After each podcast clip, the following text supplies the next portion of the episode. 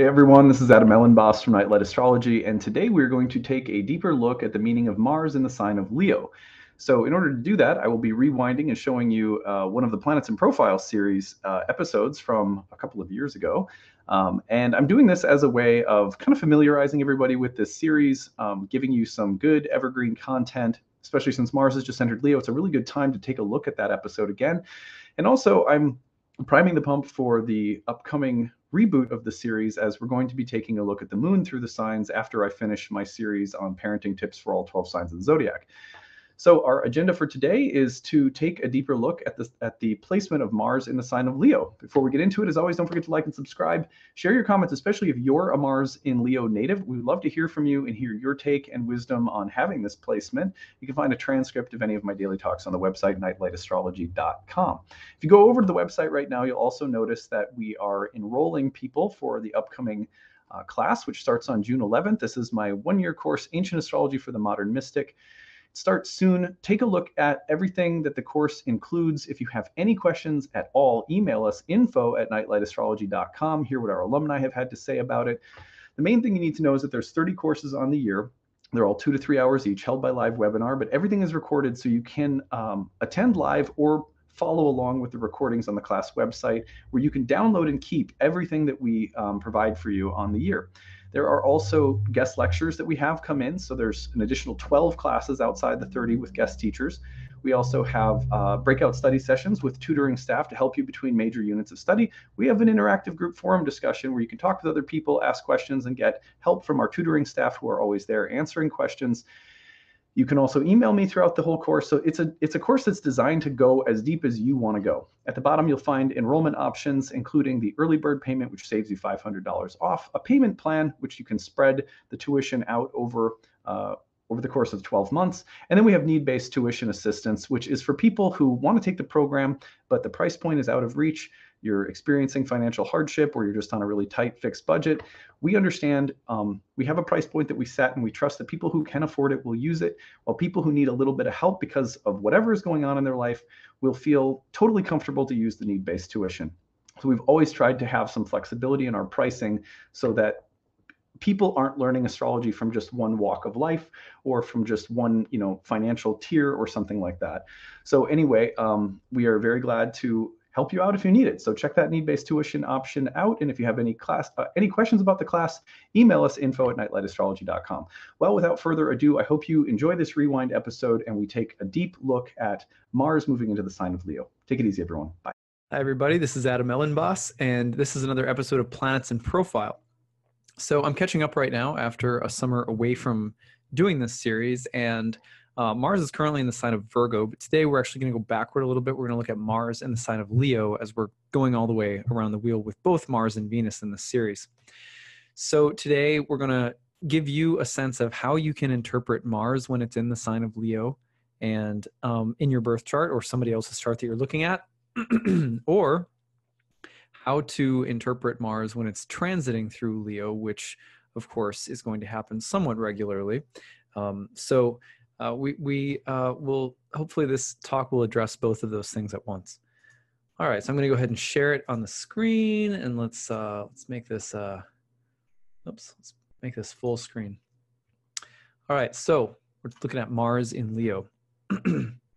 now, um, one of the things that I feel um, uh, is very important to start with in all of these series is a, a note on how ancient astrologers actually looked at planets when they were in signs in modern astrology, we place a lot of emphasis on signs, right? We say, you know, uh, Leo means this, or Aquarius means that, or uh, Virgo means this, or Pisces means that.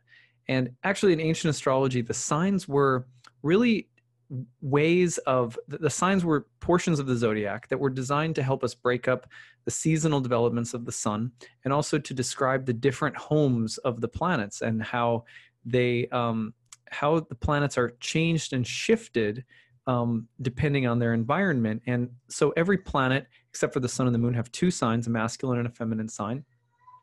And really, what the zodiac is, is an expression of how the seven traditional planets change their personalities uh, depending on where they're at. And each, again, each planet has two signs where it's really at home.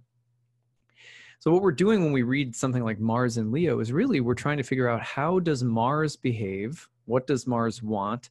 And how does it get what it wants or how does it struggle potentially with the symbolism of the sun, which is the planetary host of Leo. So the way we say this would be to say that um, Leo is the hot, dry fire temple of the sun.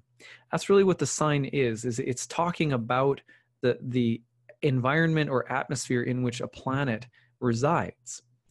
And so, um, what we want to ask the question of is, you know, how does how does Mars behave again, and then how does Mars get along with the Sun, or how how might the Sun qualify an interpretation of Mars? In order to do this, there's always one thing you need to do, which is to check the status of the sun in the chart. When you're reading Mars and Leo, you can't do it alone. You actually need to know more about the sun, where the sun is. Um, you know, that's how uh, that's how Mars is going to go.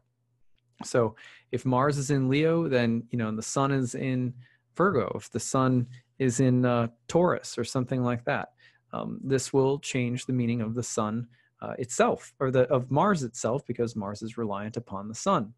So you always have to look at that. You want aspectual connection, a trine, a sextile being ideal between Mars and the Sun. That way you have harmonious relationship with the host, which is very key. Okay, so what does Mars usually want? What does Mars do? Well, Mars is the god of war. Mars wants action, violence. Mars wants to cut. Mars wants to sever. And so as Mars is in the sign of any planet, it's going to still want to do those things. So it's just a question of, well, how does the sun act as a host for this house guest? How does the sun provide for Mars and his needs, wants, desires, etc., his faults and flaws? How does the sun participate in uh, in those things?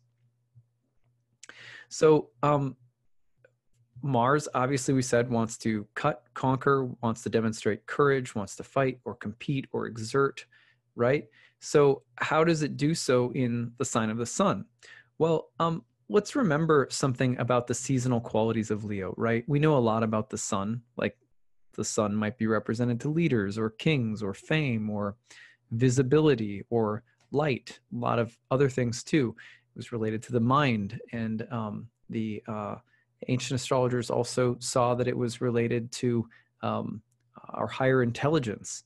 So um, we know those things about the sun, but what can we say about the seasonal qualities of Leo in particular?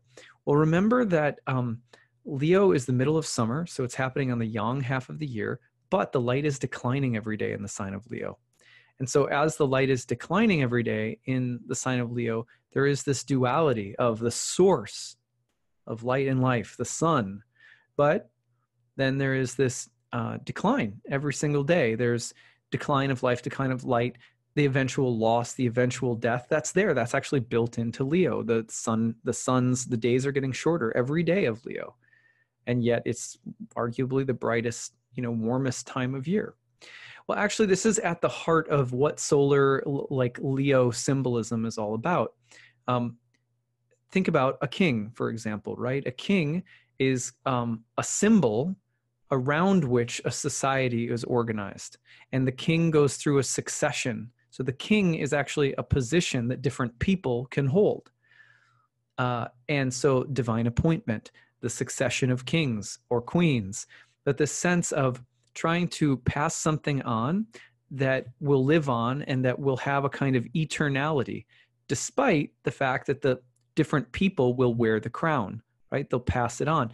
That's at the heart of what Leo season is all about. Leo season is uh, that's why we have the association during this time with with Leo, with uh, kings, rulers, uh, fame, because anything that has the sense of needing to be celebrated as eternal, uh, something around which you know everything else can be organized, right? Like uh, we can all look up at the at, at the stars, right? That's why, like, the, our movie stars or our rock stars, um, these are people that we all collectively look up at, and they they become an icon of something that organizes and uh, um, uh, shapes our vision and our focus. Um, and so many of us end up, you know, we, we're told anyone can be famous too. It could be you, you know.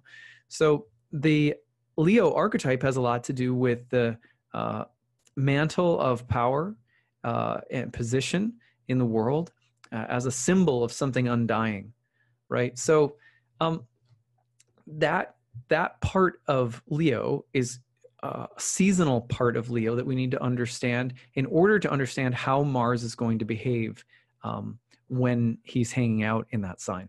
So let's talk about some um, things. That, well, first of all, because Mars likes to struggle, Mars in any sign can represent conflicts. Conflicts with what? Conflicts with solar things or conflicts in relation to this seasonal solar archetype that we just talked about. The, the, the need to live on and endure despite the dying of the light.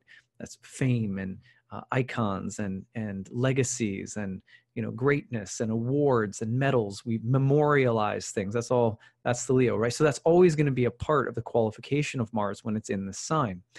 And mars can struggle with those solar issues or um, mars can also find conflict with those issues or honor with those issues. Those are the typical things that mars is going to bring in any sign and then you just mix it with the planet in this case the sun again. So celebrities with mars and leo Donald Trump, got it right on the ascendant, right? Think about it. He's like, what, you know, the critics, those who, who don't like him, I'm not going to get political here, so I'm going to try to be objective. Those who do not like him, um, they say, uh, you know, he's a bully, he's a strong man, right? He's a braggart, right? Mars and Leo, right on the ascendant. Other people say, I like he's strong. I like that, right? But it's the Mars archetype, and it has to do with the mantle of power and authority. Mars and Leo, the executive, you know, you're fired, right? He's the king. He's got the the regal thing, but he's also got that kind of executive feature. That's Mars and Leo. How about Beyonce? You think about how Mars and Leo she is. She's she's strong and powerful. It's like it's like a war queen kind of feeling with Beyonce. You get that. Hillary Clinton also has Venus and Leo, and you know, one of her, what do her critics say? She's a hawk. She's she pretends like she's you know all about peaceful things, but she's she's more ambitious and wants to wield power more than than uh, she lets on. That's one of the great criticisms that you hear about her, uh, even from liberals, right? So Venus in, in uh, or uh, Mars and Leo. Now, how about James Dean, childhood, you know, rebel, right? You have that symbol of th- that which is young and youthful and solar, right? Apollonian and uh, something classic and uh, eternal about James Dean, the kind of eternal youth, but the troubled youth, right? Rebel without a cause. How about Michael Jordan, right? The king of basketball, right? He is the undisputed greatest of all time, and he has this this he has he has a relationship to fame but he's incredibly competitive mars and leo. So it's not like venus and leo where it likes to bask in the light and the greatness. You know this is a warrior king kind of principle. Harrison ford right? He's the you know think of indiana jones uh, star wars. He's the he's the hero who's famous a bit of a, a tyrant a bit of a cocksure. You know he's he's like the guy who's like strong dashing famous and he kind of knows it. It's kind of this cocky Mars and Leo vibe. Frank Sinatra, similar vibe, right? Famous but kind of cocksure and s- stronger, right? That that's it's not like again Venus and Leo where you you have more of the like like you know Michael Jackson or Madonna. It's it's different. Cher, same thing, real strong. Quentin Tarantino, same thing. He's got the the celebrity vibe with a, a, dark, powerful kind of bad boy king kind of vibe, like almost like Elvis Presley as well. You could think about that. Elvis Presley with Jupiter in Scorpio, Mars's sign, so kind of similar. The king, emperor, sometimes the Dark Lord. Uh, Bruce Springsteen, right? Same thing. You got the you've got the rocker, the Jersey. Uh, boardwalk, knife fighting, gum chewing, muscle car driving, you know, uh, like pissed off, angsty teenager right? Bruce Springsteen, Mars and Leo, same thing. Steven Tyler, same vibe, Aerosmith. Uh, John McCain, a war hero, a decorated, uh, you know, war hero and uh, and politician, and ran for president and had that the warrior king. Anne Frank, someone who persists and become fam- becomes famous through wartime. Uh, again, and that the kind of the courage that Anne Frank had. How about Thomas Jefferson? Right, very important for our country's liberation and freedom, he had conflicts with kings. Conflicts with kings. Uh, Jon Stewart of The Daily Show, he is someone who is constantly challenging authority. So he has he also has this kind of and he's always like, look, I'm the I'm I'm famous, but I'm kind of a and I'm kind of like a he kind of has that kind of angsty, angry, um, uh, but but kind of lovable personality, the warrior king. Now, um, same thing, Hulk Hogan, right? Think about that, bad boy, big king, mane, right? Hulk Hogan. Jim Jones, a cult leader, right? Um, uh, the, the the Dark Mars, the Dark Lord again. Dennis Rodman, again, kind of the Dark Lord vibe. Bad boy, you know, he was a piston and then he was a bull. Crazy hair, you know, very kingly, very like super, and even queenly, right? He he he, you know, these can go either way. Queen, substitute queen, dark dark queen, that would fit too. Dennis Rodman uh, goes in there as well. So you get get a feeling for it. That's Mars struggling with, benefiting from, uh, maybe being honored by the combination with the the sun, the solar issues. So uh, again, that's what I've got for you. I hope that this was an interesting uh, Planets in Profile episode. Um, I uh, will look forward. I'm, I'm catching up now, so I'm going to do Virgo next. Okay, take care.